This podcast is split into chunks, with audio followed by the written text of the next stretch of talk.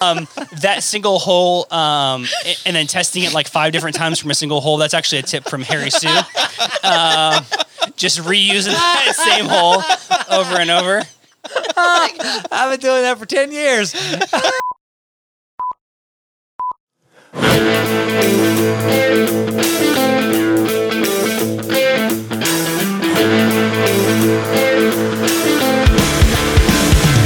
What's up, y'all? Welcome back to another episode of That Reload Podcast. I am joined today by the entire crew. I am your host, Joel. Sitting next to me is the booge, the man, the resident cook, Jeremy, the kitchen whitelaw. Meh. Across the table is the pitmaster and producer, the man that tickles all the clips, Mr. Matt Farr. levels, levels. And the backbone of the show, to my right, the sweet and sassy, sometimes salty, Miss Stacy. Hey guys. So we got a great show for you guys today. Uh, we're going to be talking brisket, all things brisket. But first, we got a nice pour of a brand new whiskey that Jeremy has brought over uh, to all of us to try. That um, just so happens one of our buddies has the same exact whiskey, and we're because going to it actually came from Oregon. It actually came- Yep, yep, Yep. This one is out of Oregon, so we are going to be uh, Uh, and there is a really cool story behind it. And our friend um, and friend of the podcast, Noah Cheek, has been to this distillery before, and he saw their whole opening event and stuff. So we want to get the full story, and we want to annoy him and make fun of him a little bit. So I think we need to give him a call. Let's I actually get your just- nose out of that glass. I Sorry, just I'm sniffed sorry. my microphone instead of the glass. I leaned up and went. How did it smell? Did it smell good? I couldn't smell anything. uh, smell a little morning breathy. I you know? just poured these. I- I, I just poured us a little so they could they could breathe. Uh, so let's call Cheeky in here, and uh, we want right. to get the lowdown Let's get the cheek. on this sourdough whiskey.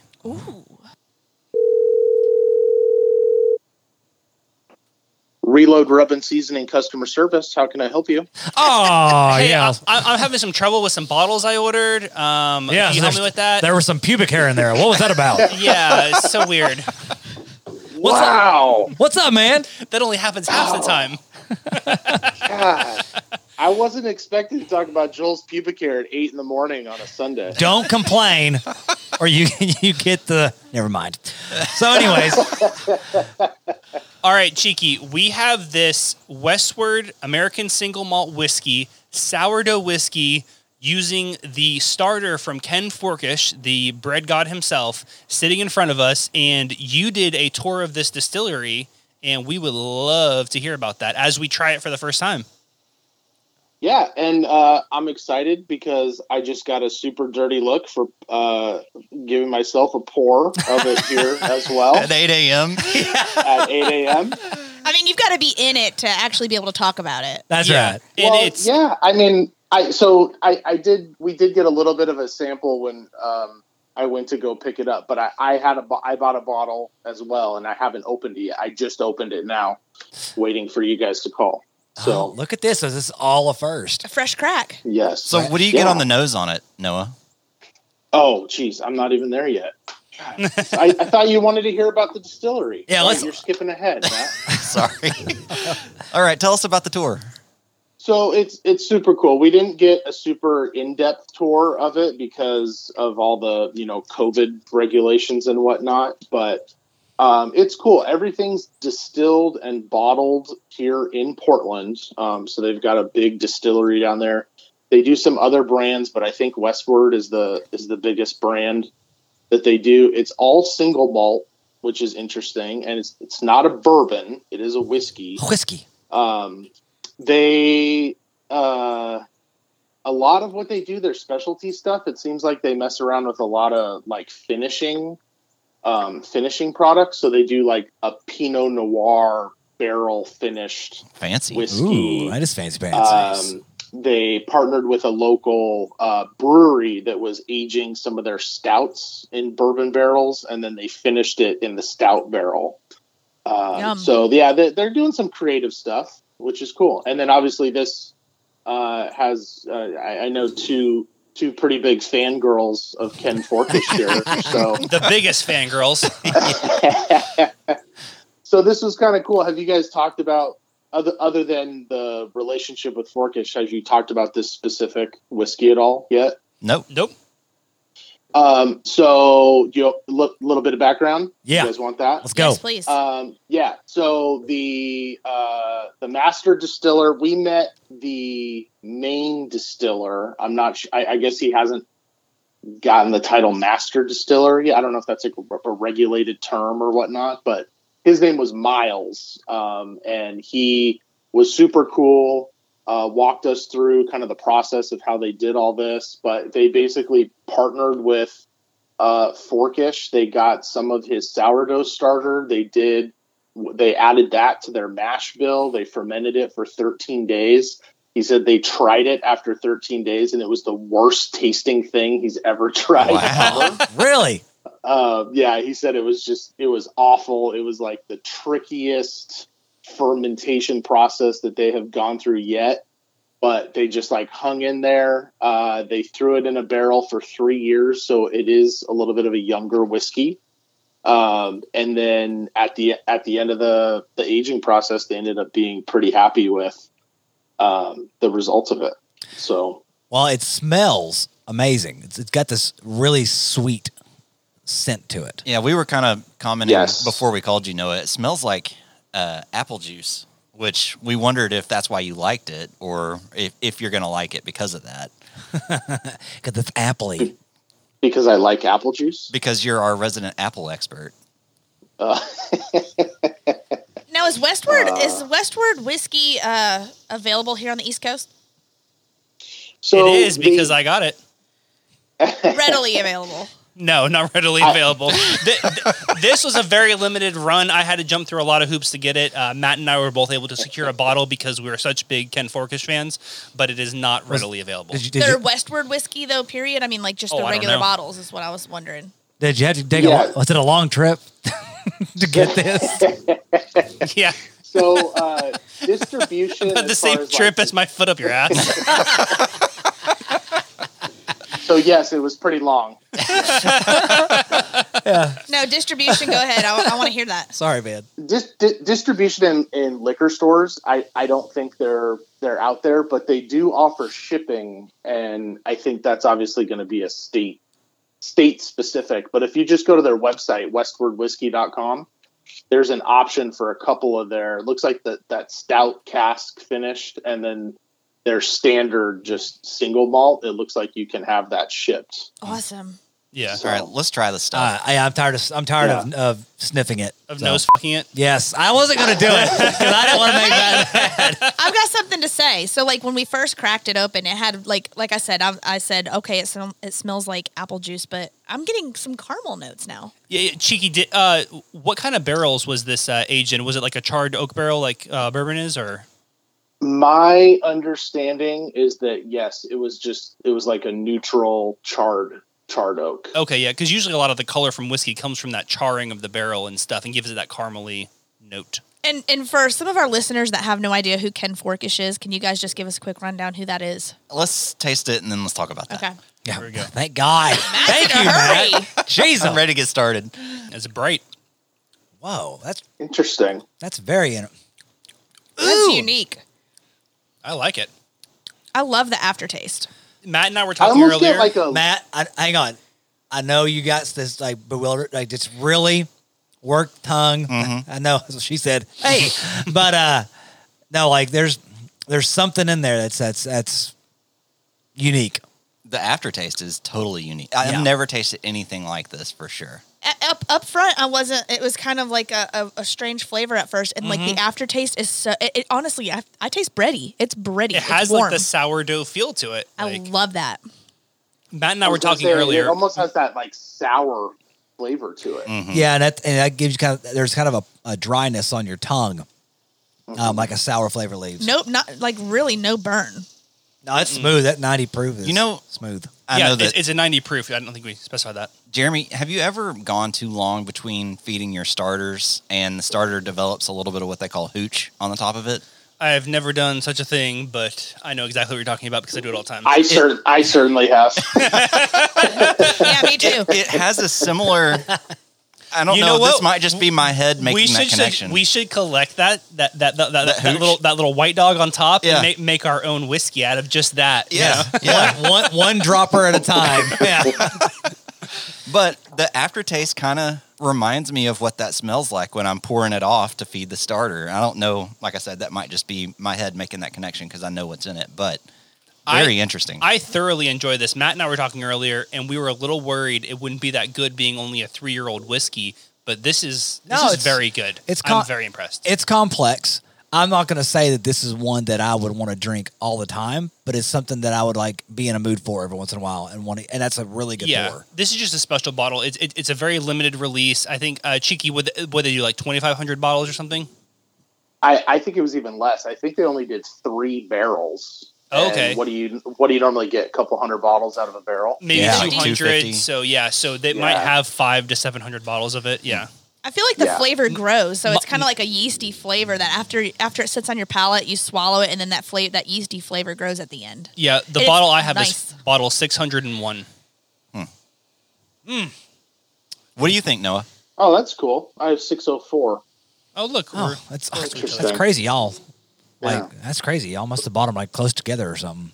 yeah, I think when they shi- when they shipped them out like that. Yeah, that's crazy. Um, you know, Crazy. it's Matt, Matt. It's funny you talk about the uh, the failed sourdough starter, which during COVID I perfected pretty well. Um, and that sour, kind of that sour taste that I was getting, that that's exactly what that smell. Now that you mentioned that, hmm Mm-hmm. like that's what I, that's what I was getting. Because I, I, unlike you guys, I could not keep a sourdough starter alive for the life of me. Like gun, gun to my friends and family, I would, I would not be able to keep a sourdough starter alive. Well, Noah, we wish that you lived closer because we've got a uh, nice Halteman Family Meats brisket on the smoker right now. La temp, temp, we're at Ooh. 195 right now. Ooh, we're getting there, Getting baby. close. So is that an overnight smoke then? Yeah.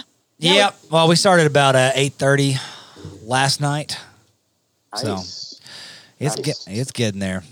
Well, Yeah. no, I, I don't want to talk to you anymore.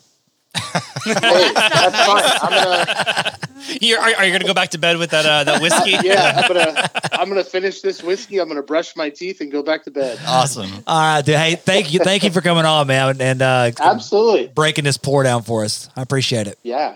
Enjoy. Enjoy. See you guys. See, Thanks, ya. Cheek.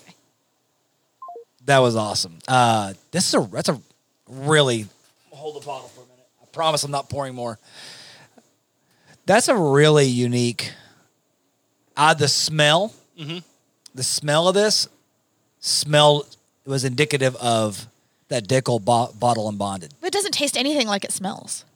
No, it doesn't. Nothing. I would say it's a very crisp, clean smell or crisp, clean taste to it. Yep. and we um, were but- expecting sweet. We we just cracked this bottle, and sometimes the neck pour can be a little uh, a little Harsh. Mm. hot and harsh on the tongue, and it really wasn't. Like I, I'm excited to get further into the bottle. I've got to say, for the record, thank you for allowing me to taste this, even though I have not started my sourdough starter. Oh, yeah. We didn't I talk know. about that. he just Um, forgot. is Oh, all I, it was. I kind of did forget. Otherwise, I would have purposely left, left you out, even though you've never gone into sourdough before, and it's I been will. really disappointing. And you haven't let us have a sourdough podcast, so We will. I promise. Promise. So It's next on time there. we drink this, we should have it with some slices of fresh Ooh. sourdough. made by Yes. Stacy. Yeah. made by Stacy. Oh, It's a deal. Okay. It's a deal. That's right. Joke's on you And guys that's- because it'll be my first one. It probably won't taste very good. Now that we got through the neck of that pour, that you're going to come back to that. And it's going to be. It'll open up a It's ton. going to open up a ton. I'm probably going to wait at least a week before I try it again, just so Yeah. it can open up a little bit there, and uh, and I'm, I'm excited to try it. Hell yeah. All right. Well, let's take a break. And on the other side, we're going to be busting out the brisket, you guys. And we're going to be talking all different types of- of ways to eat and cook brisket. We'll see you on the other side.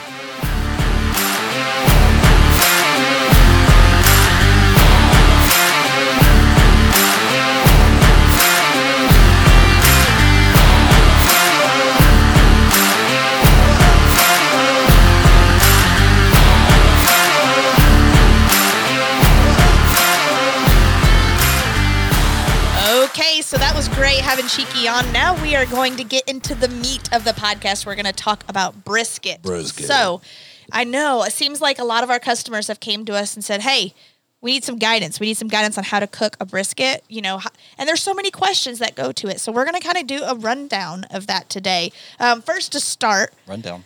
how do you buy brisket? At the So- store. At the store, Exchange or, dollars for it. or online, or online. So we Mm-hmm. Also actually exchanging dollars for it. Yeah. We actually cooked a brisket today that we got from HaltmanFamilyMeats.com. Yep. Um, you can use code RELOAD. That gives you a discount. Um, but anyways, what is unique about them is it comes trimmed. And I think that is the most one of the most intimidating parts of the brisket is when if you've never done one before. Then am I jumping ahead? we'll get to that. Okay. Yeah. Go ahead. Um, So there's multiple places that you can buy a brisket. Uh, Costco here. I get mine generally at Costco, and um, when you're buying them, there's a few things you want to look out for. Uh, the grade of the meat, just like any beef product, uh, select, choice, and prime. And I would say always shoot for prime when you're getting a brisket because it's a big hunk of meat, and you want that marbling in there. It's a it's a party pleaser. It's not something you're cooking Right. every Friday night. It's a, it's a long, long cook, so it's something you might as well splurge splurge for. And at Costco, three fifty nine a pound. It's not crazy. That's when it's on sale. It can be upwards, uh, but under four dollars typically. under four dollars. Yeah, three ninety nine, three seventy nine. That, that that's where I bought it before. Um, pound. you know, and so you're looking at 60, 70 bucks, you know, for for one. And then how much are the Haltman ones? Do you guys know? They're a lot more expensive, but you I also thought it have was to like one oh nine, maybe. something it's above $100 and of course you get a discount when you use that code but you're also you're you're paying for just the meat you're not paying for the fat Yeah. so and if you're getting a 12 pound brisket compared to a you know 13 or 14 pound brisket that you have to trim three pounds of fat off of Oh, crap off of it, yeah. Well, that's yeah. my thing is I and I, that takes some time I agree with Jeremy on going with the prime because I got a choice brisket once, and I ended up trimming way more um, off of it than you know I, than this prime we just cooked. So I just pulled up Haltman's um, website. They have two choices. Uh, these are USDA Prime Black Angus briskets, and we've all had their prime beef. It's better than the prime beef you just grab at Costco. it is Yeah. It's- I would Yeah, it's say- some of it next was level. dang near like wagyu quality. It's crazy. I would Yeah. call it Prime Plus. Yeah. Uh, they have two options. They have an eight pound and they have a twelve pound. Uh, the eight pound is ninety nine dollars and the twelve pound is one hundred and forty dollars. Okay. So use code Reload, get fifteen percent off that, and you're you're in good shape. Worth I- it. yeah And I so we reckon- like we literally unwrapped it from the butcher paper seasoned it and threw it on the smoker rather than you know when we buy it at costco it's a whole entire ordeal where we It's have a- to do all the trimming and stuff Uh, but still don't let that intimidate Real you quick, before we get too far away from the choice versus prime uh, discussion, I think it's worth mentioning that you are going to pay a little bit more for prime. Yep. But like Jeremy was saying, this is something you're not going to do that often. I think it's worth the splurge because it's a low and slow cook. That extra fat content, you're going to end up with a better product. Yes. Whereas you may Significantly. you may spend some, you know, a little bit less money on a choice, but then by the time you put all the time into to trimming it and then cooking it and then it's going to dry out on you it's not going to be as good of a final product just go ahead and spend the extra money on the prime you won't regret it yeah i mean like when you get choice i mean you're not as excited to eat it because it's going to be more dry it's not going to have that nice you know exactly bold Mm-hmm. flavor you know that buttery because because when you get that Well- prime it is buttery Well, like I- rich meat Like I said, when when I was trimming up that choice brisket, there was a lot of bullshit on it that I trimmed off that on this one up here, you know, didn't have. and some of that's just in the way that it's uh, trimmed before it's given you know if Yeah. you're getting a full packer brisket from costco that's straight out of the processor you Yeah. know Yeah. whereas when you're getting it from haltman it's already been touched by the butcher they're already doing all that trimming taking off the silver Yes. skin trimming down the fat cap all that stuff for you there was just a lot on that like maybe it was just the one that i had but that it, there was just a lot i was looking at like the point and i'm going there's no meat here it was just a giant chunk of fat you know what i'm saying It could have just been a poor quality Yeah. cut too. I don't know that that's necessarily because it's choice, because that's referring to the amount of marbling that's in it. It's choice Yeah. versus prime. yeah I've It could had have just been pri- a bad brisket. I, I've had prime ones where I mean you- you're you're gonna lose I would say fifteen to twenty percent of the weight Yes. when you trim it, which we'll get into the trimming in a second. But that's just showing you the difference between picking one up at like uh, Sam's or Costco versus just ordering one done from uh, from Halteman. Yeah. So you know the what you're paying for the fifteen to eighteen pound brisket is what you're actually going to be getting if you just ordered the twelve pound brisket from from Halteman. And that's my number one. Like when people ask me, like, what are some tips about brisket? That is the number one thing I say: get prime. Mm-hmm. Yep. Don't get choice. Get prime. That's that's the best takeaway. Prime or better. and if you're feeding four or more people you got to go with the 12 pounder Yeah. You know, if, if you're going with Haltman, you got to go with at least a 14, 12 pound brisket. which we had a 12 pounder, right? Yeah. Uh, the four of us ate on it, and then my wife and mother in law stopped by uh, and they ate on it, and there's still a big hunk of beef left over. Yeah. And um, we'll- we'll, we'll get into how to cut it later and how, how, how to present it to people, but th- that's about what, you know, what will at least six people with a little If bit you're of going to leftovers. spend that much time on it, you want leftovers. That's Oh, what I yeah. was gonna say. Yeah. Like you, we, which we'll, we'll get into the storage and stuff later, Yeah. uh, you know. but in this particular cook, and we're gonna talk about how we cooked it. But we had 18 hours into it, you know. And while it wasn't like babysitting it the entire time, you're, you know, that's a big chunk of your day that you have to be there for it. So like, I want some leftovers, and the leftovers are some of the best things. So Mm-hmm. Was it, Um, eight, was it 18 hours? Yeah. yeah, from 8:30 till one o'clock. Let's Wow. get into No, I'm that. sorry, I said 18 hours. That's 16 and a half hours. Well, it's still the rest time and stuff, but we'll, we'll, Yep. we'll get into that. The- Absolutely. The, next thing after you purchase it, you got to take it home and you got to trim this thing. Yep. So you got to prep it. So, you know, that's something that's very intimidating. You can watch tons of YouTube videos, all kinds of stuff like that. How much fat do you leave on? Quarter inch. Yeah. A quarter inch on the flat. Yes. Because you, uh, the, the the brisket is comprised of two parts: the flat and the point. The flat is going to be the skinnier, flatter part. The point is going to be the part that's kind of uh, built up. Because there's a uh, um, you have your um, um, what, what are the names of those two muscles? There, they're, they're, they're both your pectoral. The, on the cow, it's both the pectoral muscles. You have the um, You're the meat made easy guy, not me. I, I'm blanking on the term. It's the um, wh- It's wh- the cow's boob. The lat? no, no, no. So, so you have like the superficial, and then the um, the the one underneath. Um, Come on, nurse. I don't know. Nurse- Nurse Medial Stacy? something? I don't know. anyways, so it, it's, Chest, it's, chest muscle. It's two muscles stuck I together. don't, in a I full don't know. packer. I don't know bovine. It's the pectoral muscle on the cow, Anatomy. um, and then you have the one, um, you know, the one on the outside and the one on the inside, and that's how it would be placed on the cow. And so those are what you're looking at.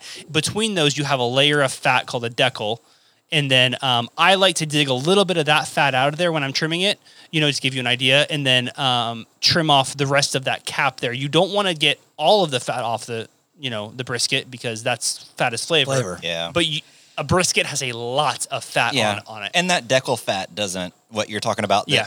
between the two muscles, Yeah. doesn't render. Yeah. It's almost like a hard, like if you think about Waxy. like a waxy candle that's cold Mm-hmm. or something, it's almost like that material. So yeah, I, I typically do the same. I'll dig it out. When I was doing competition barbecue, I even completely separated the two. Yeah. That way Well, I they will could do cook that. them different times and different temperatures. Ah. But yeah, I wouldn't do that if I was So just how much fat doing off the something for point? home. Well, a- and then another point of that. So, like a corned beef brisket, that is the fat, or that that is the flat separated from the point, and then they just um, pickle that part, That- and, and that's what corned beef is. Yeah. okay. So how much fat off the point? I would take so the point has a lot more flat. uh, Excuse me, a lot more fat running through it Yeah. than the flat does. So you can really take off almost all of the surface fat on the point. Mm-hmm. But when it comes to that fat cap on the flat itself, you want to leave about a quarter of an inch. Yeah, and, I've and seen that's videos. on top of on top. You have a quarter inch, and then on bottom you're going to have like silver skin. Clean all, All of that, that silver off. skin off. Yes. It's not edible. If you order one from Halteman, they do all of this for you. Yeah. And um, I'll say, like, I've seen pictures of the one you did from Haltzman and the one we got today when you unwrapped it.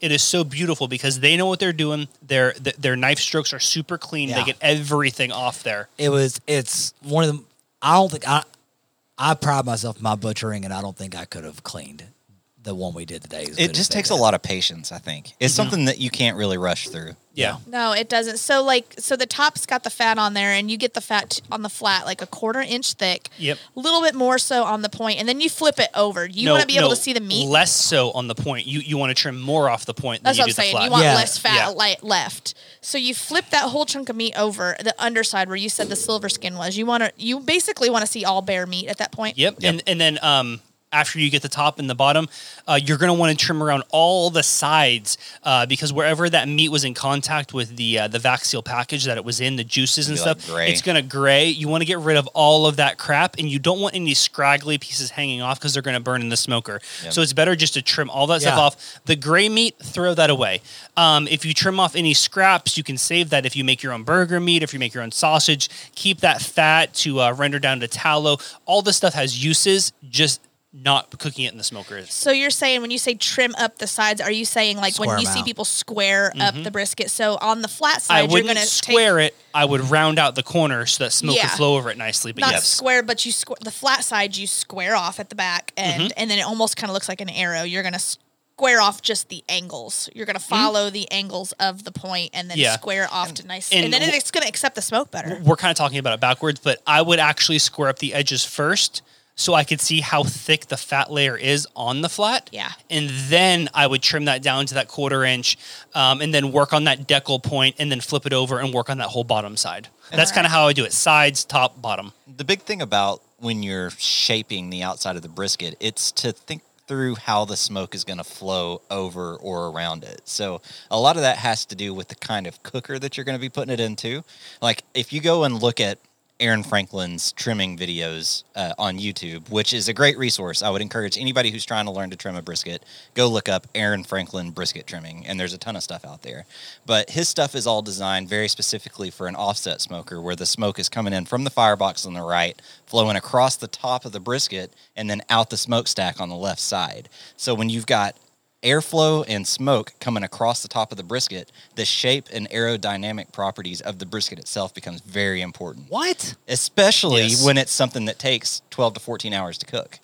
What? Hang on. And so, and so you have to think about how you're shaping your brisket when you're using a pellet smoker. The smoke is coming straight from the bottom around the brisket and then back up to the top, Yep. opposed to over the t- over the side of the brisket and I through the have smoker. Never heard of this Yeah. so at all. so the like flo- aer- the- aerodynamic smoking. Yes. So so, so, Never we, heard of this. so we've kind of covered trimming, and this is going to lead into the next point of like how you season your brisket. And now this is something people can kind of go crazy with. Um, when you have a very aerodynamic smoker like Aaron Franklin's big thousand gallon smoker, where the smoke is flowing p- past the uh, brisket at a high rate of speed because there's so much draw on them, um, they only use salt and pepper um, for their rub down that down in Texas because they're getting so much flavor from the smoke because that smoke is pouring past the brisket constantly. It's Mm-hmm. It's like developing. a convection oven. Yes. It's a convection oven with smoke flowing through yeah, it. and and that smoke is keep flowing a- and and um.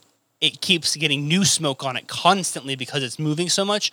Whereas with a pellet smoker, this like it's stabilizing the temperature, and then as the temperature drops, it'll dump a little smoke in, it'll go a little high, and then it'll drop back down. Yeah, so it it's not cycles. it's not a constant smoke that it's getting on there. Right. It's constant temperature, but not constant smoke. So um, a little bit more of a complex rub, like the Reload Rub Magnum, that has onion and garlic and red pepper flakes, really helps develop that bark flavor on it. And why in, a it's more, in a good- more stagnant smoke. why I think it's good for brisket is it's really coarse and chunky, so you can really load it on there thick. You don't want to see the meat. You load it on there thick, it creates a nice crust, a nice bark, but it has that coarse kosher salt. It's got cracked black pepper, uh, the chili flakes, the dehydrated onion, the dehydrated garlic, um, and that's what we used. We coated that on there heavy. Now, question is, are we setting out our brisket to come to room temp prior to throwing it on the smoker, or straight from the refrigerator is it going into the smoker? I like to use it kind of cold out of the refrigerator. Um, I think it helps develop a better smoke ring as the uh, the globins in the blood, which is what makes your blood red. As the smoke penetrates those, those stay red. But as the meat comes above um, 145 degrees, those get cooked out, and that's why meat is gray when it's cooked to higher temperatures. But if you want a really nice smoke ring, if it stays colder, so this, as the smoke penetrates, that's what helps develop that really nice smoke ring. Um, Plus you're cooking it and slow. It's an extremely long cook, so it's not like a steak where you, you where you want it to be close to 40, 50 degrees, opposed to like the thirty degrees inside the inside the refrigerator. And Um, so, like the one you guys did, I think you're a little worried because it was still a little bit frozen in the middle. And I was like, put it on the smoker, it'll Yep. thaw in there. And Yeah. that's Yeah. just fine. Whenever you're talking about, so usually when I'm doing them at home, I want it as cold as I can get it because that makes it easier to trim. That fat's a lot easier to handle when it's good and cold. If you start letting that come up to room temp, it gets kind of slimy, starts wanting to come apart on you. Your blade doesn't want to cut through it as easy. So usually mine's still pretty good and cold by the time I put it on the smoker. And then um, if you're really thinking about it beforehand, uh, about an hour before you want to trim it, you can pop it in the freezer for about an hour, so the very outside gets very very cold. Because as soon as that that fat hits room temperature, it's going to start melting and be a pain in the butt to trim. All right, so back to seasonings. All right, we've got it out straight from the refrigerator. Hang it's on. cold. One second. I want to. I want to dial back real quick. I want to make a point on whether it needs to be room temperature or cold. A lot of people, when you're doing steaks, you want the steak to get up to room temp. Yep.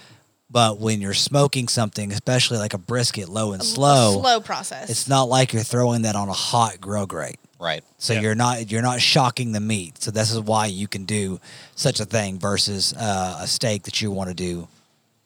This freaking motorcycle's pissing me off. I love it. It's He's got- beautiful ambient noise. He's got a whole damn neighborhood to be running around in. Anyways, but that's um, that's I my ate a point lot on of that. brisket, and so I'd love to take a nap right now. So to me, it's like a white noise machine, Oh, lulling I don't me even to hear sleep. it. So there you go. all right. Moving All right, on. where are we at, Stace? Moving on. Okay, so we're pulling it out of the refrigerator and we're going to season it. Do we use a binder? What does everybody do? Or do we put seasoning straight on? I do not use a binder. We don't either. I don't either. Okay, so we're coating But- that seasoning all over it. I what would, are your what's your go-to? I would suggest. So I've gotten and this is something I've talked a little bit about on Instagram. I'm still in search for the perfect bark. Like, what is the recipe for the perfect bark? Um, I What's think the perfect bark to you? that you know it when you see it. I don't know. It's hard. Hard. It's I know what you crispy. mean. Uh, I would say today's bark was very strong. I mean, as far as like bark goes on a homemade uh, brisket, today was right up there, at least like in the top two or three. Uh, but I think that to really develop a bark correctly, you've got to have a ton of time. And then I think that you need a combination of a fine rub and a coarse rub because the coarse rub, the fine rub is going to give you that flavor, the Yeah. coarse rub is going to give you that crunch.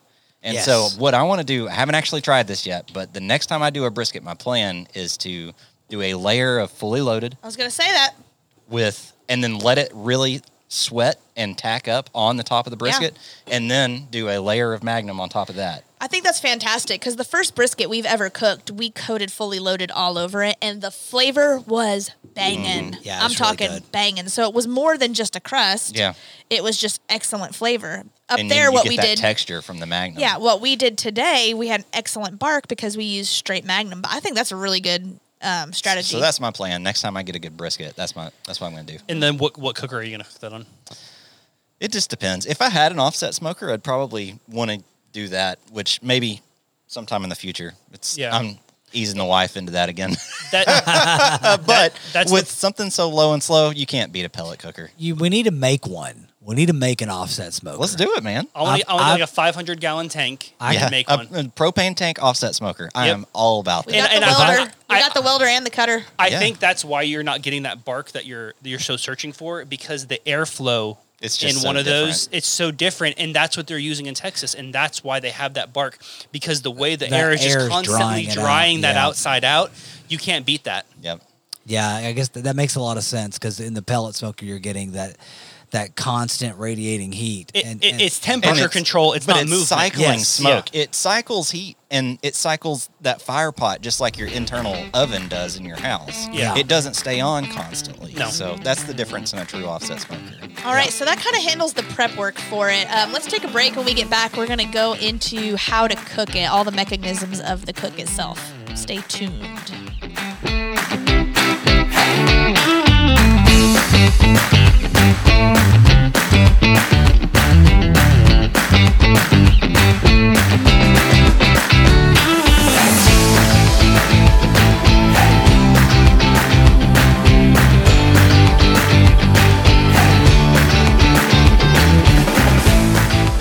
All right, guys, so we are back from the break. We're going to run straight into cooking temps and times for a brisket. This is something that's been way up in the air for a lot of people. It's almost like Russian roulette with the time on a brisket. Um, from our experience, me and Stacy, it's almost been like an hour per pound or maybe a little bit longer. Um, but some people, like my neighbor, he cooked a brisket straight from Halterman. Same, you know, same cut of beef, Mm-hmm. not the exact same, but you know, same, come from the He same ordered place. it from Haltman Family Meats. He ordered it from there, and his brisket took six hours. Six hours. Now, what temp was he so- cooking at? So he cooked at 250. He- His temp was 250 degrees, but he allowed the meat to come up to more uh, ambient Uh, so it temperature. wasn't cold in the It middle. wasn't cold in the middle. Well, so- now, that's the thing is like I get asked all the time, okay, what temperature and how long to cook the brisket. You cannot cook a brisket to time. I can't tell you cook it for 10 hours and then pull Yeah, it. it's all just a it could be roundabouts. It Six is. hours. Like most of our briskets have taken 12 to 14 hours. Today's cook, 16 and a half hours. I'm sorry. I, I would say if you- if you're trying to estimate times and stuff, though, it's better to have a long rest afterwards than to have your guests waiting. I would rather have a Amen. six-hour rest time than have my guests waiting for two hours. You know, Agree. yeah. Oh yeah, because we actually, and and we'll talk later about the wrapping, but we wrapped at four thirty this morning, and it was a whole almost eight and a half more hours from 160, 165 degrees to reach the uh, desired temp of two hundred two. Well, see, he So that's a long stretch. he started at 250 for the first four hour. He was seven hour cook.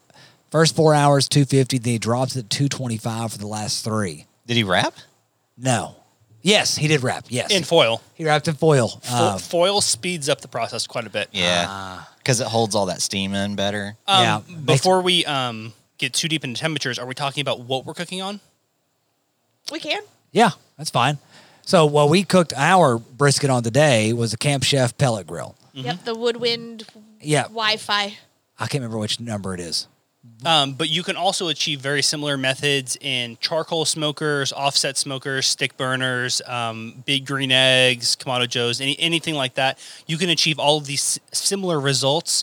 Um, they're all going to cook a little bit differently, like we talked. The uh, the stick burners, the large offsets have more flow to them, so you're getting a lot more fresh smoke over your meat constantly. Whereas, um, you know, a big green egg or a pellet smoker is going to come up from the bottom, but the egg has the charcoal flavor where- versus the pellet flavors. They're all small differences, but you're going to achieve similar results using similar temperatures. Yep. I was actually going to ask that. You know, like say I, we've never done it. We've always cooked it on one of our Camp Chef pellet grills, but like a Weber kettle, can you cook a brisket on something like that? Yeah, you can use like a snake method, or snake you, or method, you yeah. can use like a slow and sear, which is like a little um, uh trough off to the side to hold the charcoal. Now, um, a kettle and a egg, kettle. a kettle and an egg, uh, they both work off smoldering, so um, depriving the uh, charcoal of oxygen. So with those, you're gonna want to watch your bark development over time because um, if if you ever heard the term too much smoke on something, Yeah.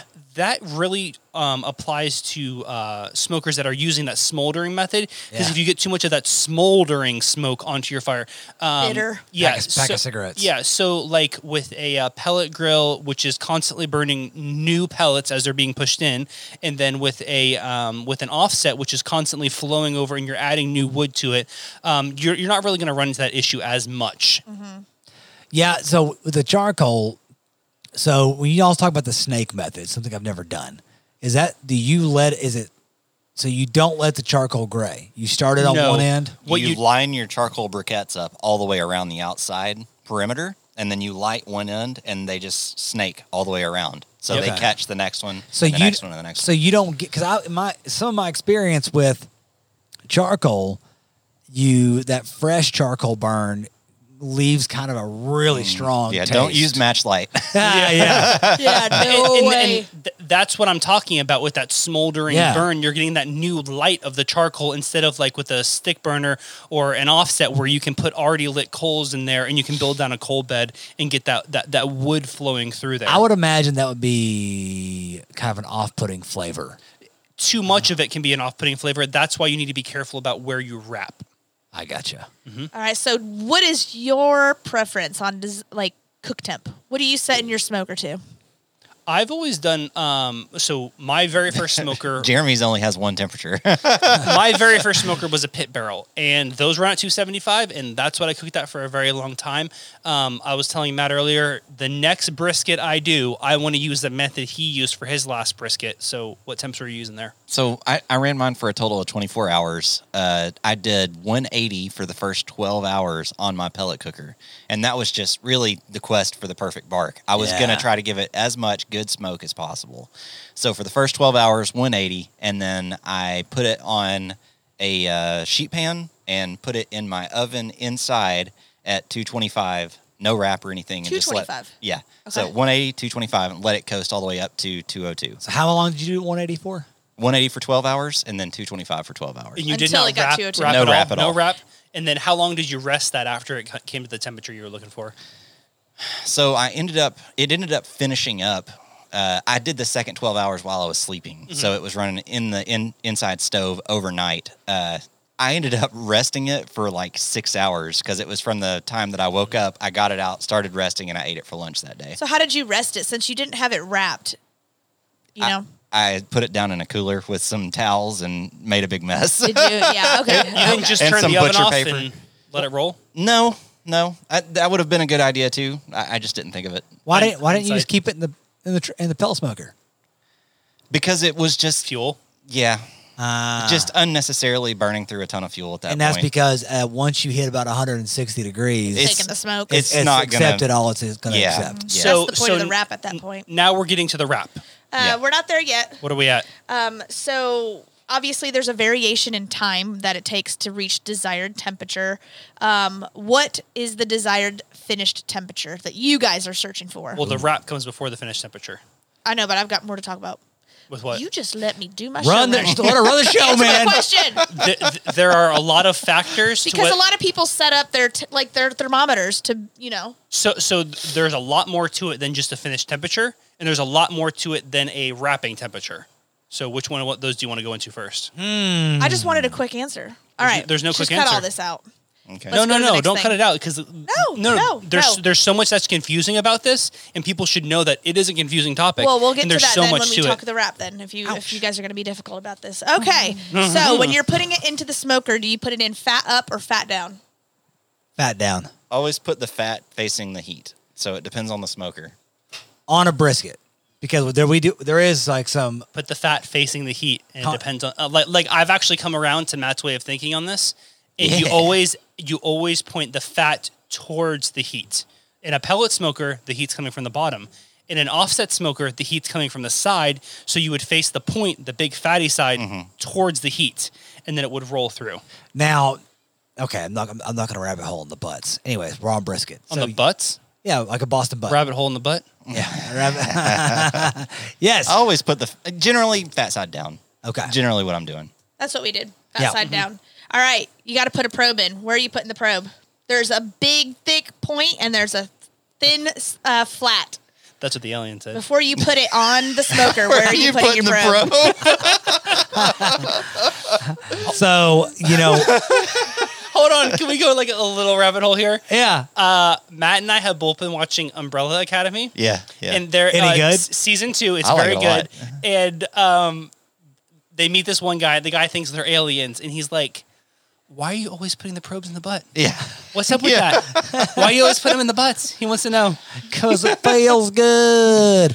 All All right. right, back to brisket. Back to back the br- yeah fair brisket probing. Joel, where are we putting the probe? So I uh today we so we've done a total of three briskets in our Yeah. bar- barbecue lifetime, and everyone has been killer. Mm-hmm. Um, I think today's was was good. it wasn't as moist. It, was, it did not have a marsh flavor. It was. I mean, it was more towards the center, but the ends were So I as moist. I just um I think on the other ones we did it correctly, but on this one I stuck it right in the point, the thickest part, because Mm-hmm. my brain was going, "That's the thickest part." When this Yep. is done, the rest of the brisket is done, kind of like a pork butt. yeah. Um, and you guys, when we when we started cutting on it, we noticed hmm, that's a little might be a little dry there flat. on the end The on the, flat on was the dried flat. out, yeah. Yes, although it still tasted delicious. I couldn't even grab the end pieces without it. Like Just falling Break apart. Falling apart, and that's a That's- sign of overcooking. But that's the thing is it, what you guys said. Put the probe in the flat. If you only have one probe, I think in an ideal setup, you've got a probe in the flat and a probe in the point. because I ha- I had the thickest part directly over the heat source in the smoker, and the flat off to the side. But there's a considerable difference in thickness of the meat on there. Almost so, double. thickness of the meat and fat content. That's the big thing. so here's my question: If the flat, if we were going just off the flat, flat's done, ready to rock and roll. The point's not going to be ready. Right. If I wasn't going to make burn ends, Yep. out of it? Is it ready to consume? Is it going to be texture wise as good as the flat, or do I need to slice that off and let that roll longer? So Matt's talked before about in competition, he separated the two to get that perfect doneness. Yeah. I don't think that's necessary at home. Yeah. Uh-huh. But I think one factor that's really going to help out in getting the uh, point to come up to the same temperature as the flat. Let's say the um, the flat is at 202 degrees. You're ready to pull it. It's probe tender. It's showing all the signs of being done. The point may be um, uh, 15 degrees. You know, before that, it might be at 185, 190, 180, somewhere, Yeah. somewhere in there Yeah. this is where I think resting for an appropriate amount of time, resting for four to six hours, Ah, okay. Yeah, yeah, yeah. allowing that meat to hang out in that 180, 190 range and bringing the meat down as slowly as you brought it up. So letting it rest until, you know, even leaving the probes in so you can monitor the rest. Yeah. Put it, uh, you know, if, if you have it wrapped up, wrap it in a towel, put it in a cooler, set it on a tray pan so it's easy to get in and out. Um, but letting it rest for that appropriate amount of time so you can watch it come down slowly in temperature and hanging out at that high temperature is still going to help render that fat in there. You know, and I and I don't even know if you need to monitor. This is me personally monitor the actual temperature. I think if you let it go, like you said, for two to six hours at least, minimum. Um, in between that time, ki- take it wrapped in foil, take it wrapped in the butcher paper, lay in a cooler, stack towels on top of it, close that sucker up, don't open it. I think if you give it that appropriate time, it's gonna be good. Yeah, Yeah. and, and the, the, the kind of the the tell there would be the bigger the brisket, the longer you cook it, the more rest time you need. You got a 26 pound brisket that took you 30 hours to cook. 26 pounds? Oh, you can get a 35 pound brisket. I mean, you can get massive briskets. There's the big old Um, big old Brahmas out there. But if you have one that big, your rest time might be 12 hours. And that's where I say leave the probe in. Yeah. So that you can monitor that rest and you know exactly, all right, we hit like 140 is a great serving temperature. All right, it's at 150. uh, We're gonna we're gonna start eating it in 30 minutes or whatever. So you, you know because every as you guys know, every brisket is different. Some are gonna cook faster, some are gonna cook slower, some are gonna do this, some are gonna do that. So having those probes in is just a way to measure a an actual number for repeatability. It doesn't mean that that brisket's done. It just means that you're at the same point you were at with the previous brisket. Yeah. So my neighbor, he rested his brisket for seven hours. Yeah. He put he set his oven for 170 degrees, so it's not going to get up above that. Yeah. You know, um, It's just Like- a hot box at that point. but he Yeah. le- he left it in there for seven hours. He said it was money. I, of course, I, we didn't try it or anything, but he said it was money. That's why I was asking about yours, Matt, because you were running at 225 when you did that one. You could have just shut your oven on off, cracked it a little bit so some of that heat could have escaped, and then Yeah. closed it off, and Yeah. it would have been the perfect environment for that brisket to slowly come back down to temperature. High moisture too, right? Exactly, because everything's trapped in there. Yeah. What is your deal? Next Huh? time, man. It's every single time I do a brisket, there's something I want to change for next time. And You know I what would mean? say, like a little tip: don't change too much from time to time. yeah, that way you can see the the small results. Mm-hmm. changes so you can make results that are better and better and better each time. If you do something wildly different, and but you want you love one thing and hate another, you don't know where that came from. So li- little adjustments every time. Uh, so Wrapping. th- Ebra, I, ebra, I- ebra, I ebra. would say there are. Joel, drop a beat. So I'd say there's three ways we can wrap our briskets all day. Uh, I did not know that's where you were going with that. I was like, oh, he missed it. Um, Sorry, dude. So I would say there's three ways: no wrap, butcher paper, foil. Yep. Um, I would say That's what I wanted to probably talk about. the most common for at-home people is going to be foil, and the advantages of foil is it keeps all the moisture in, so your brisket's going to stay a little bit more, a little bit more moist because you're sealing it up. Um, it's going to speed up the cook at the end because oil acts like a conve- uh, foil acts like a convection oven inside there. No heat is escaping. It actually rises above the temperature of the smoker in there, um, and so it's much faster. It's also known as the Texas crutch because it's a little easier to use and uh, yields kind of uh, repeatable results. The next would be butcher paper, which is what we did today. I don't have a lot of experience with it, but from the stuff I've read and the stuff I've watched, um, it's it's a more traditional way of doing it. It allows moisture to escape more readily, Yes. so that you have a better bark development while also helping you to uh, finish off the brisket and not dry it out completely. And then the last way would just be to let it ride, and which is what Matt did with his most recent one, which I think moving it to the oven at the end probably helps with that moisture. Mm-hmm. It's, it's still it's wrapped. contained. It's just in It's a wrapped really in a big bigger wrap. container. but I would say like you're losing more moisture than you would with like butcher paper. Oh Did yeah, you put it and- on a pan in the oven yeah, or it was on directly a, on, the rack? It was on a sheet pan. Okay, and so that the sheet juices- pan was full of juice. By But there you I was go. going to ask you, man, if you had any overflow on the sheet pan. But I, I didn't, but it was a deep sheet pan. so It was today, a deep sheet. He was in that's deep a sheet. real Yeah. deep sheet. Exactly. Okay. Um, today was the first time we'd ever used butcher paper. Uh, it's, we've always been foil. We've always and done you want to announce a reload rub branded butcher paper. Coming to Finally. you at reloadrub.com. Just kidding. Not, not happening. Eh, it's been requested. Well, maybe one day. We're requesting it now. Anyways, um, I will say the Brit, rails. the brisk. So the foil wrapped ones had more moisture. well, the no, I, we overcooked this one. Now uh, Maybe- I don't think it was bad. I think this no, was, it was still phenomenal. Like we I were think all it was moaning. super tasty. Uh, Jer- yeah, go ahead. Thank you, sir. Um, Jeremy's wife and his mother-in-law came over and they tried some and they thought it was fantastic. Um, but it was the best bark we'd ever had. Oh, was good bark. Flavorful bark. Um, I was concerned. Jeremy was like scraping the ends. I said, "Why are you getting the dry pieces?" He So, said, "I want the bark." You, I you, want you guys the made bark. sandwiches, and I just wanted a plate of like brisket. So I was getting all the little scraps that were left on there and stuff, all the, broke little off pieces. barky pieces that have been sitting at the bottom the whole time. You had a Oh, freaking yes. mountain. You had a mountain of crusties. It was I was a ate lot of like meat. I ate like two pounds. Yeah. Easy. when I went to lift up that styrofoam plate, I was like like, holy cheat. some some mistakes were made here. Well, it's a good thing we're digesting with a nice So, pour of bourbon right now. My question is, what would be the advantage of not wrapping? Like, why would you choose not wrapping versus wrapping? the bark, right? Yeah, it's all about that bark. So Bark when you life. wrap it, it causes the bark to get a little soggy. Yeah. And even in butcher paper, butcher paper is better for it than foil, but it's still not the same as just not wrapping at all. Uh, when you wrap it up, it just doesn't have that crunch that you're looking for. yeah. Now, Jeremy, you've always wrapped, right? I always have, and um, I said I've said it on the po- podcast already. The next brisket I'm going to do, I'm going to do Matt's way. Um, I Are you think gonna do oven, or are you just gonna let it ride in the pellet smoker? um, w- we'll see what happens uh, where I am with uh, fuel and and where if I want to go to bed or not. Temperature. Uh, or- Now, like when we're talking about like these three options, um, not, none of them are bad options. Um, it's like the old quote: "You come to a fork in the road, you take it." Yeah.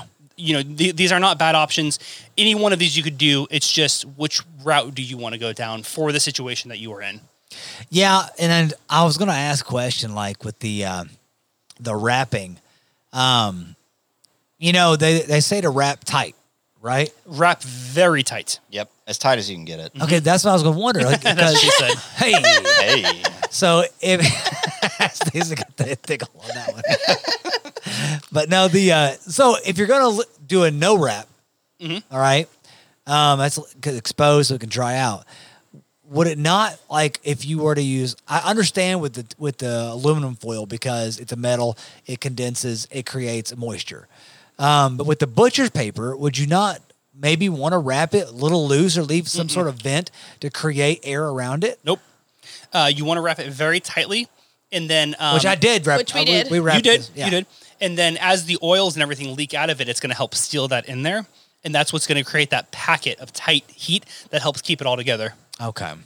I'm right. just talking about for bark purposes, but yeah, go ahead. No, Stacey. no. The, the the paper itself is a little bit breathable. It, it doesn't hold like, like like when you pick it up off the off the smoker, you see where it's kind of dripped out of the butcher paper and everything. Which a lot of pitmasters will actually use the old butcher paper to light the pits the next day Yep. Ah. because they're soaked in grease, and that's what they use as their starter to start a- their pits. Yeah, it's like a candle. Yeah, exactly. Um, That's freaking awesome. but it allows some leakage to come through there, so you don't have as damp of an environment as you would if you wrapped it in foil. Because that fat cap on ours that we did today, it was stuck to the bottom of the butcher paper. Yeah, yeah. Like there was Because- some solid caramelization that happened. and, in and, there. and that's what happens when you go back to the type of smoker we're using direct heat from the bottom so you're using that fat cap to protect the brisket itself Yeah, it got hot. Mm-hmm. but but that got hotter than the rest of it Yeah. Caramelized right to that, that Yeah. butcher paper. um, before we move on from wrapping we need to know when you wrap Yep, that's what I was gonna say. What temperature do you wrap at? fellas, I was feel 160, like I'm 165. mistaken. So I have always done at the stall 165 if I'm going to wrap. But Jeremy when we were talking between shows earlier, you mentioned that you had seen some tips on maybe to let it Mm-hmm. go through the stall. So talk a little bit about that. So uh, there's a YouTube channel, uh, Mad Scientist Barbecue. Um, he's, uh, he's he was out of California. I think he just recently moved. Uh, he has some really really cool videos on just old school barbecue stuff. And what he does is he takes a scientific approach to each of these. So he does experiments and all sort of fun stuff. Um, it's a great channel. Check it out. But he just dropped a video. 12 tips for a better brisket. I literally watched it last night. Wow. And he had a lot of really cool stuff on there.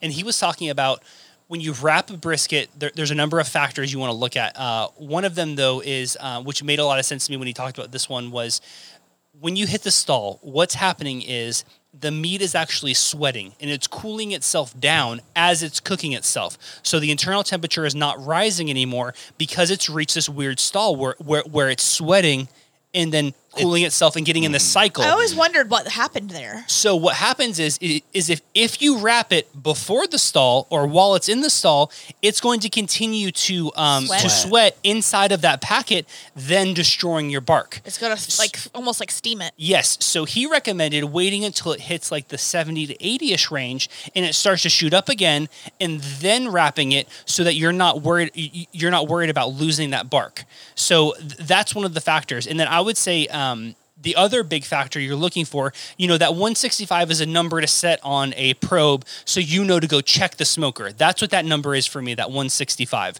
So I check that and Make then sure you've got good bark development. bark develop. That's exactly what I was going to Which say. We did. We And did. Uh, color. Yeah, th- you want to look at the amazing. color. It's You want that, mahogany. that rich mahogany color. Yeah. If you don't have that and you're at 165, you're not ready to wrap. Right. You need that rich mahogany color. You need the bark to be just about where you want it to be in the final product because once you wrap, you're not developing any more bark. I've even heard I some feel- big barbecuers say they don't even go by internal temperature. They Yeah. legit go by the color before they wrap. I feel like I'm at a Q&A and Jeremy's the speaker because he's standing up. We're all standing looking up. up at him right now. So we're at Joel and Awesome. Stacy's, and they gave us the most uncomfortable ass chairs. So I, I have a standing mic. I have a Glencairn of bourbon, and I am Hey. just having fun here. That's right. Um, Tell us, Lord. but no, I was I was uh when we when I came out at four this morning and checked on the brisket, I was um I almost did not want to wrap it because the bark was so crunchy. Like I we I, but that's what you want. That's so beautiful about I, it. I know, but I was like, I'm gonna wrap this thing and it's gonna get soggy. Because mess it up. I'm, I was Yeah. like, I was like, ah, I don't want to wrap this, but I did it just for the What temperature were you at? 165. And was it continuing to rise or was it oh, stalled out there? But it was four in the morning. That beep no went off, idea. and, And it I went got off up. and you got got wrap it. Like, And like, you know, we're I'll- not we're not getting paid to make brisket. So like eh, some of it's going to come down to like when you get your Yeah. ass out of bed. Like, exactly. Well, I will say I, after I wrapped it and everything, it wa- and when I finally settled back down in bed, it was at 170. So I think it was on the rise. Yeah, so y- you've probably gone through the stall. The stall can be anywhere from like 145 to 175. So you could have hit the stall earlier. Yeah, the thing is though that's a little counter to some of the things that i had always heard which is that you wrap to help push through the stall you know what i mean you're wrapping it so that it doesn't stall for so long Mm-hmm. but I think that But- the difference is is what do you want? Do you want to finish the Right, meat, or do you want to right. get some badass bark? Yeah, i'm so- all about that bar And so Yeah, the- baby. the same thing, you did a 24-hour brisket with zero wrap Yeah. and you're like stall be it stalled just like took longer Yeah. yeah. i didn't even care about the stall right and, and like a- as long as you're not getting like that acrid smoke on there that you can sometimes get from like the slow uh, smoldering charcoal, you're in good shape, Mm-hmm. you know. And then like you moved it off the uh, smoker and Yep. just into the oven where you're just getting clean heat on it, and Yeah. you didn't have to worry about that at all. Yeah, man. All about that bark. About that bark. No color. So no that's gonna be stuck in my head thanks Yeah. a lot All right. What's the honey hole cook temp? What are we cooking to? oh, 202 202. That's what I was screaming. no, oh no, it's 203 Two oh three. 202.9 Uh, again. A temperature is just a number to telling you telling you to go Yeah. check. you need to the go brisket. start poking it at 202 That's one thing, 'cause Jeremy. what- yeah, That's what Jeremy said. He was like, feel what it feels like when you put the probe in. It wants to so slide in probe like butter. tender Like is what hot you want, butter. and, and and that's why a great thing like a ThermalWorks ThermaPen, um, because you can poke it in there, you can check the temperature, but you can also feel it. you you want to feel like warm butter that you're pushing it into. What are you If- pushing it into? The point? Everywhere. Everywhere, okay. Um, so um, at, at that point, we're about ready to pull. So I'm not really worried about the uh, the wrapping paper or the um, or the uh, tinfoil.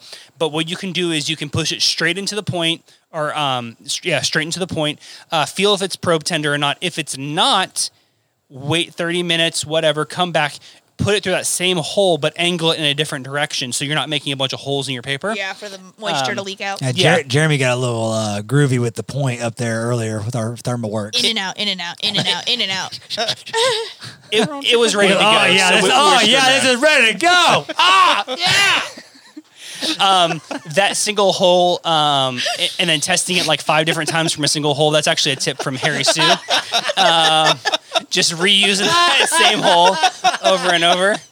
I've been doing that for ten years. Man, 11, actually. Get it? Yeah, I do. Oh, okay. That's why I said 11. Okay. Um, Oh, 11. So- oh, I thought you said I love it. Actually, I, That's what I thought you said too. I, yeah. Um, Uh, s- so, what you're looking for is is you want that meat to be um, as soft as warm butter when you stick the probe into it, um, and that's just a weird thing to say. Um, there's no way we're going to get through that without laughing. So let's move on Because to we're a the bunch next of thing. children. So controversially, there, you know, it depends on how long you want to rest it. Like Jeremy said, like you can finish way. It's better to finish way early and allow your meat to rest for hours. I'm Is so- it? I'm sorry. I don't think it is better to finish Oh, early and let sorry. your meat rest. Oh, that's true. That's true. Uh, um, we've just de- so something that Joel and I Devolved always it. do, we always let it owls. rest Yeah. at least an hour. I think the first two times we did it, we let it rest for two or two and a half hours. we let it rest for what hour and a half Hour and today, a half today. something like that and then um, you went to go cut it and you're like oh this is still hot to your hand Oh yeah, it was I think hot. because That's we didn't prob- let it rest long enough It was But 170 we're hungry so degrees. yeah 170 um, so the danger zone for bacteria is uh, 40 to 140 danger zone Um, you gonna plug that in? yeah. so if you can play that music there. Uh, Yeah. so the danger zone for bacteria development is 40 degrees to 140 degrees Fahrenheit. So you don't want it to drop below 140 degrees for too long before you start serving it. So I'd say once it hits about 145 to 140, start serving it. And that is a great temperature. Um, so you're not burning your mouth and it's not like freezing cold or anything. Yeah. Uh, that's where you want it. And if you can slowly bring it down over over a four to six hour period, that, that's even better. How do you rest? You know, for for us, I like we- to lay in we- my bed uh, with a pillow under my head. Um, But for us, it's easy to say let let it rest. But what does that really mean for someone that's really getting into barbecue? Like, how do you let it rest? What are some of the methods? That's exactly what it says it is. I mean, it's it's like we talked about earlier. It's Well, some people wrap You- it in you a tuck it in towel your bed. and put it in a cooler. Some people set it in the oven at think- 170 well, degrees. Some I- people s- think if you're keeping it in, in a vessel, like even even if you're leaving it in the smoker, you shut the smoker down and you let. And I, I'll, I'll- I'll say that with a pellet smoker, 'cause that's all I'm used to. Um, even if you're yeah, leaving shut it, down a stick burner. yeah, even yeah, if you you're, just Bit put the wrapped. fire out. dump a bucket of water on it. A But bunch of you- ash goes on your brisket. You've got Ah, to be detailed. Beautiful. You've got to be detailed because some people say, "Okay, let it rest." They're unwrapping it and they're sticking it on a cutting board. No, So, when so I'll we say, say, we're letting something rest for if, brisket. if you have a wrapped brisket, you need to vent it. You need to open up that paper. You need to open up that foil and let that steam out so you don't ruin your bark development. because I wouldn't have done that if you guys hadn't said something. Um, and then one of my my favorite way to rest because usually when I'm making barbecue, I'm not using my oven. Yeah. So I'll I'll leave the oven cold, put the brisket opened up on a sheet pan into the oven, and just let it rest in there because the oven is, is insulated. So the brisket's going to warm the inside, the moisture's going to spread out, and then uh, my you coo- vent the paper, you said. I vent the the paper's vented. Oh, always vent. That's the very How first much thing of a vent? just open it up, take a look at it. Okay. You know, and leave it open. Um, I like to put it on a sheet tray in the oven, let it go in there, and then the big pro of that one is that your cooler does not smell like brisket the next day. Yeah. That's I have one cooler that is just dedicated to For resting meat. barbecue. Yeah, because every time you open it, it smells like barbecue. Uh, now I know Like, some people just leave them wrapped up. They wrap it up with foil, or they wrap it up with towels, just like I guess what you would do with a Mm-hmm. uh, pork butt, and then stick it in a cooler. But like you said, you're just You still that want to vent moisture. it. Yeah.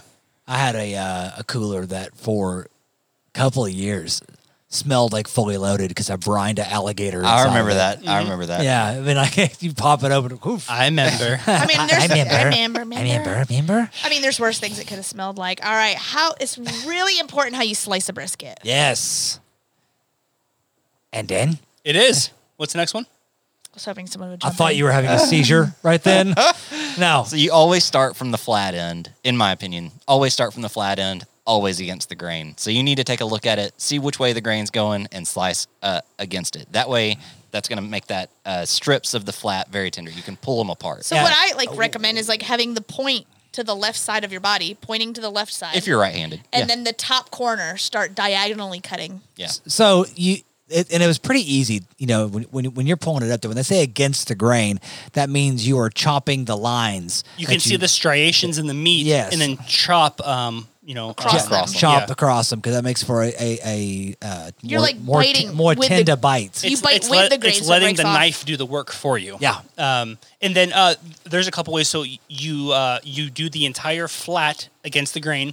You can separate the point and then cut it because the, the point and the uh, flat run in um, um, different directions in each Yeah. other. So you can separate them, or I mean, you can just go straight through it and keep cutting it um, because it's going to be very tender either way. All right, you got a bunch of people coming over. What are you going to serve with your brisket? How are you serving it? Texas Bourbon. toast. Bourbon. Good Bur- idea. butterball. I- No, Uh, my pickled- favorite pickled thing- onions. Yep, my favorite thing for Pickled red brisket onions. is pickled red onions. You think capers would be good with brisket? Like if you were doing it in a They kind of bring that same like salty brininess. Yeah. If but, you uh, were making a sandwich, you could put a couple capers on there Like and a try it out. caper but, um, mayo, maybe. Maybe Yeah. that would be Oh yeah, good. yeah.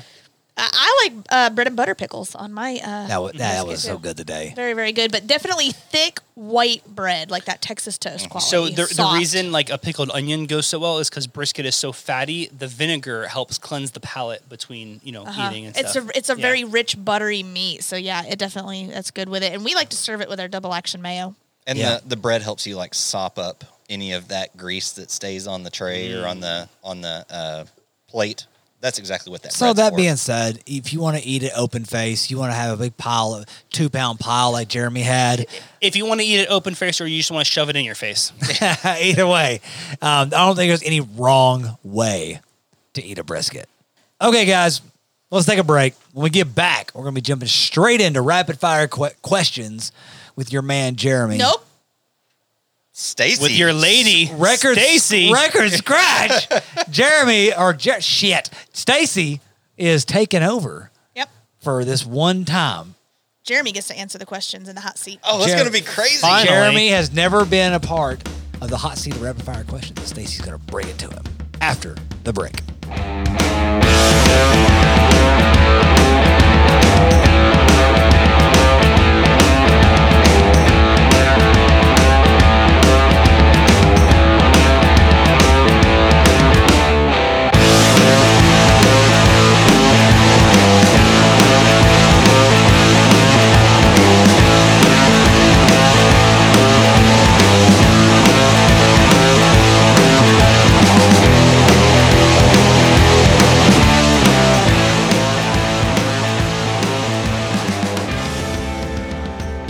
Okay, guys, it's your favorite part of the episode. It's the part where I ask all the questions. Your favorite segment, much more favorite than Reload Recommends with Joel. So here we go. We are going to hit. Rapid fire question. I like that. You nailed it. Thank you. All right. We are going to, you know what? Jeremy's going first. Yeah. We're going to say Jeremy, Salud. Matt, then Joel. okay? Right. Everybody keeps putting me last. What the hell? First question. You know, you were first last time. Oh, excuse me. All right. First question. What's your favorite thing in your closet right now? Oh, shit. favorite thing in my closet right now. I don't even know what's in my closet. Um, Clothes? What are I those? guess. Um, oh, barbecue athlete T-shirt. Hey! That's a good answer. I like that. That's a good answer. Okay, Matt. I think my barbecue athlete T-shirt's still dirty. Um, I I I have a really nice leather bag that Julie got me, like a leather overnight bag that I'll have for my entire life. Immerse. A purse. it's not a merce. It's a, it's like a little duffel. Man bag. purse. Nice. Hey, I've got a man purse too, so I'm cool. not I'm not ashamed, but that's not what this is. Joel, what's the favorite thing in your I'll closet? have to say my Ariat boots. I think that's probably my favorite thing that's in our closet right Mm-hmm. now. yeah, you do have a bottle of Blanton's in there too. My shit. Well, I ain't tried it yet. My, sh- my shit kickers. Let's have those. Yeah. Okay, next question. What movie have you seen the most Like of all time, of all Oh. time? probably The Matrix. Oh, my God. Matt, Maybe the first Jurassic Park. you've seen that the most times. I love that movie. Yeah. Yeah, I'd, I'd watch it if Solid. it was on TV right now. I would too. Joel, The only thing that's popping in my head is Tropic Thunder. That explains a lot, actually. I'm a man playing another man. I'm the man. I'm the dude playing the dudes playing another dude. All right, next question. Best TV show, best TV show series of all time. The Office next. Bitch. Did you ask, did you ask these questions for Jeremy? No, I don't, I'm having trouble But thinking. They just have some synchronicity with all this rapid fire shit. Maybe the best. Wait, what was the question? TV show series of all time. I've got mine. I'm gonna have to say Lost. I loved Lost. How was the ending? Oh, The ending was terrible. But Exactly. The rest of it was great. Yeah, the ending blue balls. Yeah. Breaking Bad. Yeah. Best ever. Oh, that is good. That's a great We series. couldn't get through the second season of that. Wait, that that's you know you were right at the cusp when it was just about to blow up. I shouldn't have to watch two seasons of garbage to get. it was not Dude, the good garbage. stuff. it wasn't Every garbage. It was a episode plot amazing. setup. Ah, Okay. Uh, okay. Uh, okay. Well, whatever. I'm not gonna argue about it. All right, what are two words to describe yourself as a teenager, Jeremy?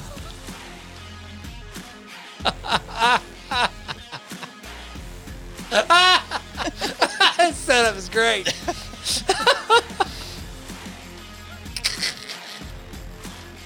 the wheel, I got no clue. The wheels are turning.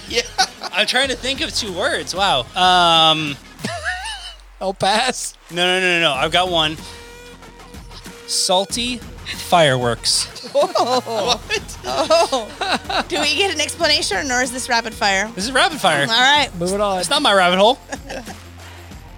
I would say for me, straight and narrow. I was I was a good kid through and through. Didn't get in any trouble. You were straight edge, weren't you? Oh, I wasn't really emo, but yeah, if I was emo, I would have been straight edge. Horny bastard.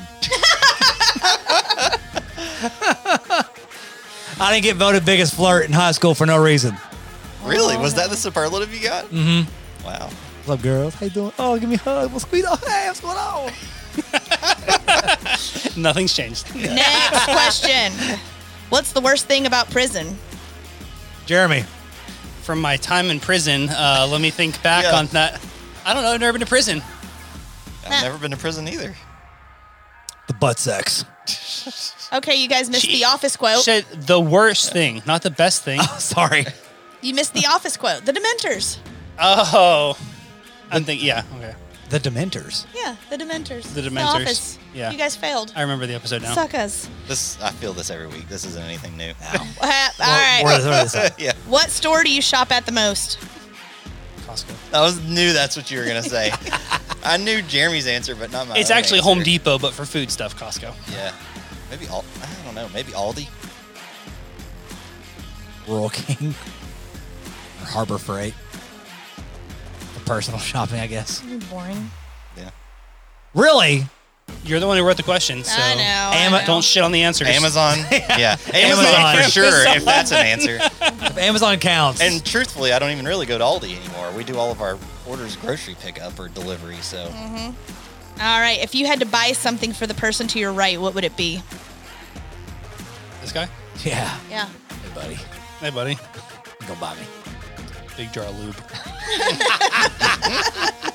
Matt, what are you buying, Jeremy? uh, it'd have to be some some good allocated bourbon. Oh, would appreciate that. Yeah, What you buying me, honey? Uh, uh, shoes. Okay. No, no, no. uh, I gotta specify. Some Ariat boots. some, some, some, some workout or running shoes. Okay. You like? Oh, you- are you saying something?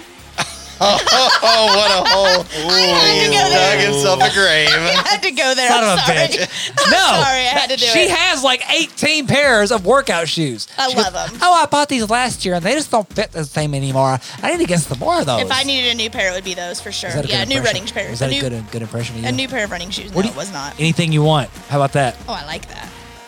What is something you can't do? Sit in that hard ass chair for hours on end because it hurts my ass so much. Can you do a pull up? I can't fly. We did pull ups earlier when you were in. Yeah, town. I can't do that either. I said fly. I can't Okay, fly. you can't fly, Joel. What's something you can't do? I physically cannot roll my tongue. That that Everybody right there, does that, that tongue taco, I cannot do that. Tongue taco. Oh, I like that. he can't do it. Oh, it's even You're hilarious. trying to roll up the Looks like a tip of your clamshell. tongue, like like use the sides of your mouth. They and have don't- to- squeeze it. You push it with your mouth. Yeah, you don't just do it with the tongue. It's not a tongue thing. It's it's, it's a mouth thing. You're just sticking your tongue straight out. It doesn't work. This is like Creed trying to do the perfect cartwheel. okay, Jeremy, what is your favorite dessert? Either a chocolate souffle or a creme brulee.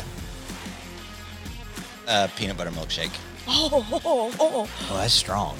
I would say it's a toss up between a good cobbler, the between peach or blackberry, and banana pudding. Yeah, banana pudding's solid number two for sure. But, Good but it, answer. it has to be a good nanner pudding. There's a lot of shitty nan- nanners out there. Okay, it's the last question. The question you've all been waiting for. The question that you're never prepared for. Is Reload Rub the greatest seasonings of all time? Is this Glencairn empty and in need of a refill? Yes, it is. Uh, How difficult is that, guys? Yes, of course. I don't have one. am I unprepared for this question? That should be the go-to every week. That's Yeah. good. All right, there you go. All right. Yes, what she said. all right, that ends our second rapid fire. I'm going to toss it back over to Joel for Reload Recommends. That's right, guys. It's time. It's time where everybody's pulling their phones out because they're looking for shit to recommend for this segment because nobody was really prepared today. I'm prepared. I'm prepared. was. I was getting my song pulled up. Oh, well, very nice. Okay, well, it's time for Reload. uh, Recommendations, recommendations from Reload. Yeah. That was hands down the best one you've done. Did I enunciate on that one? You, Yep. uh, you enunciated. You very did. well. it was All right, good. I think perfect. more bourbon makes you more enunciated. Yeah. You're more proper. I'm a proper. More bourbon, more better. I'm more Bibb and Tucker. Bibb and Tucker is very good. Yes. Cheers to your anniversary. Gracias. Thank you, sir. All right, so we're going to go in this order today. We're going to start with Stacy. We're going to go to Jeremy, slide it over to Matt, and then bring it over to me.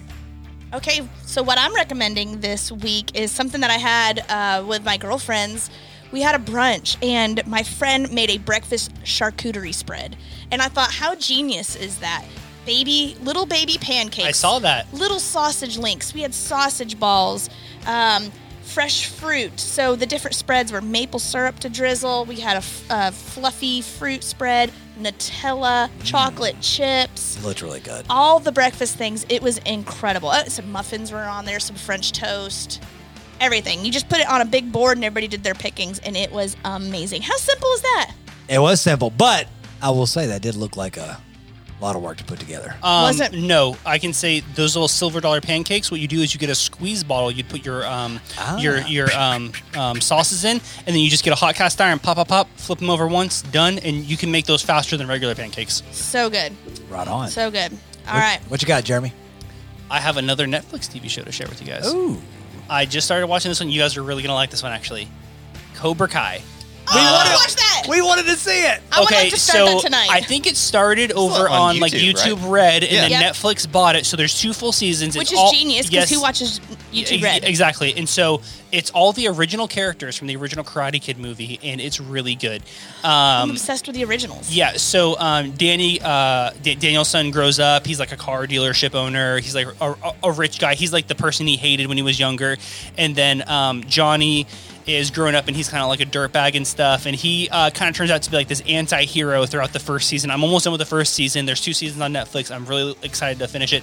But it's a lot of nostalgia, but with great new stories. So and it's it- funny too because uh, Johnny was in the elite group, you know, like in Beverly Hills area or so whatever. they're they're kind of switched places, and uh, Daniel is kind of struggling with you know being that rich uppity person, uh, but but he's still a good person at heart. And then uh, Johnny trying to get his life together, and he's kind of the anti-hero of the place. So neither of them are really bad guys. It's a lot more nuanced than the original good guy bad guy, you know, fight and stuff. And they kind of talk about it in some of the episodes. He's like, oh, we used to fight. He's like, yeah, well, you stole my effing girlfriend. Like you know, like, Bitch. I want to watch that so bad. it's really good. I've never seen Karate Kid. Oh my! That's one of Holy my shit, favorite Matt. movies. Like uh, the answer, like what movie have you seen the most? No, I guarantee it was no. either Goonies or Karate Kid. That's not possible. It's possible. No. Do- Have you seen the second Karate Kid? Right? Oh, I've seen seen all Karate of Kid one, two, three, the one with the girl, The and next. then the new one with uh, Jaden Smith or whatever. That one Jada- sucked. oh, Or whatever. Jackie yeah, that- Chan. Um, I but kinda- yeah, I've seen them all. I did kind of like the newest one with Jackie Chan. Will with you the- please- It wasn't. So it wasn't. what's Does it hold up? Have you guys watched it recently? Yes, I Oh, yeah. absolutely Is it love good it. because it's nostalgic, or is it good because it's good? It's good because it's good. So you have to keep in mind that like nowadays we have all those like karate videos of like the like the 400 pound guys with the black belt, and he's like, you know, doing all the stupid Doing stuff. Um, goofy stuff, yeah. You have to keep in mind, like, this is 80s when, like, karate first came over and was actually, like, real karate. So He's trying keep to that teach in him a book. mind. But yeah, um, y- it, it definitely holds up. Well, you Because just Top watched Gun Top did Gun. not hold up. I mean, I I, I, Kid's I better. understood a lot of references after that. Like I know "Wax On, Wax Off" is from Karate Kid, right? Yeah. I have no idea what it's in reference to. but- Okay, listen here right now. You Listen here. I you will listen here. Venmo you the money You to listen rent here. that tonight. So um, at, at one point in Cobra Kai, like um, his student was like, "Oh, what, what, what was that fighting technique? What was it MMA or jujitsu or something?" He's like, "No, it's like MMA? old be- because like he gets in a fight. Like he's Oh, he- this he- is the more modern the, one. the, the more Okay. modern one. He's like, what, what was that fighting style? He's asking uh, Johnny, is, who's going to be a sensei, and he's like, what was that fighting style? He's like, it's old school karate, is how he answers him and stuff. Okay. So, so think of it as like old school karate. Is it the same actors? yes, same Yeah. actors, everything. That's why you yes. gotta watch yeah. it. Yeah. Except they're old now. Yeah. Mm-hmm. Okay. I don't know. Maybe I'm convinced. We'll see. All right, Matt. What you All got, right, okay. what you recommending, bro? All right. As always, I have a new a new song for everybody. So this week for Matt's music, I have a Prosper, Texas-based singer-songwriter named Tanner Usry, U S R E Y. I firmly believe that uh, great country or folk songs tell a great story, and this one fits the bill. So from 2019's album called Medicine Man, this is Beautiful Lies. Mama telling me those beautiful lies. And go, I won't beg you to stay. And go, not that you would anyway, but talk to me. So, uh, like I said, tells a great song, a story. I encourage everybody to go to the playlist, check it out, listen from the beginning to the end, listen to the words. It's awesome. I'm gonna get drunk and cry to that song. Well, you're halfway there already. hey, I'll play Fortnite while you do that. yeah, I'll, I'll dance by myself in the living room. yeah. All right, guys. So this is time. It's the end. It's my turn. I want to recommend something, and this might seem a little, uh, you know, whatever. But I want to recommend that everyone, please, please, please, please, please, if you love to barbecue, if you love to cook, smoke, grill, any of that stuff, go check out our friends at Halteman Family Meats. Use code RELOAD, get you a little discount on that jazz. Every single cut we've ever had from there has been fa- spectacular and fantastic. Which, i- and if, if for some reason some of their prices are a little more than your grocery store, you're going to make up for that in the butcher shop experience that you get with Haltman Family Meats. And the place, quality. We And the place quality. orders a couple times a month. Yeah. So Personally. everything is prepped, everything is cleaned, everything is ready for the grill, the smoker, however you want to cook it. So that's what I recommend. Go check out Halteman Family Meats. That being said, guys, if you liked what you heard today and you want to hear some more about that, let us know. If you want us to do a brisket 102, uh, a follow up to this one, talk about how we do leftovers or anything like that. Let us know if you'd be wanting to hear something like that, and we will do it. We appreciate you guys. We love you all for for listening and supporting us. Hit that subscribe button, guys. Do it. Do it right now, so you can listen to that Reload podcast anytime, anywhere. We thank you guys, and we'll see you on the next show. See you next Tuesday. This podcast is brought to you by Reload Rub and Seasoning. Head to reloadrub.com to pick up the full arsenal of our delicious blends, perfect for amping up your next meal. No MSG, clean ingredients, and a portion of every sale is donated to Hungry Heroes, serving those who serve others. So head over to reloadrub.com and order yours today. Perfect. Look how hard it is. I still didn't get any. My I was just like, headphones are falling. he's committed. You need a nipple on the end of it. Do you have any nipples? I don't. Mm. Darn. I mean, I do. I I have to. mean, I do, but she got I got Not for nipples. Can you you. milk me? Mechanisms. mechanisms, Mechanisms. mechanisms, Mechanisms. mechanisms, Naked. Mechid. nakedisms. Girl, We're gonna get into the mechids. Girl, I want to see you. Let- I want to let's see get you make it. naked. I'll see you make it later. See you on the other side, Were you mechid when you were pouring that bourbon probably. in the in the raw? Naked in the raw. Mechid in Listen the to what I raw. have to deal with. My virgin mouth. Bye. Oh, my tailbone is freaking wrecked. Y'all need a bigger ass. Oh. That's the You problem. don't see me complaining. I'll look up my shorts. A little more cushion. My short shorts. Um, I saw this new thing. It's called a whiskey rock. Um, it's like a. s- Have you guys seen these before? They're like a smooth ri- uh, river stone, and what you do is you walk outside and you throw it up in the air, and then if it comes down and hits the ground, you drink whiskey. So just any, it's just an excuse to drink whiskey. Any If time. you throw a rock, No, it's a whiskey rock, and it It's has a smart. very specific purpose. if it doesn't It fly to has an heaven, algorithm. if it doesn't come back down, then you don't drink whiskey. But if it does come back down, you do drink Oh. whiskey. Oh, that's good to know. I need one of these. And I also heard another thing. Um, if you drink a lot of whiskey, um, it's not because you're a bad person. It's because it's a spirit, and you are very spiritual. Ah.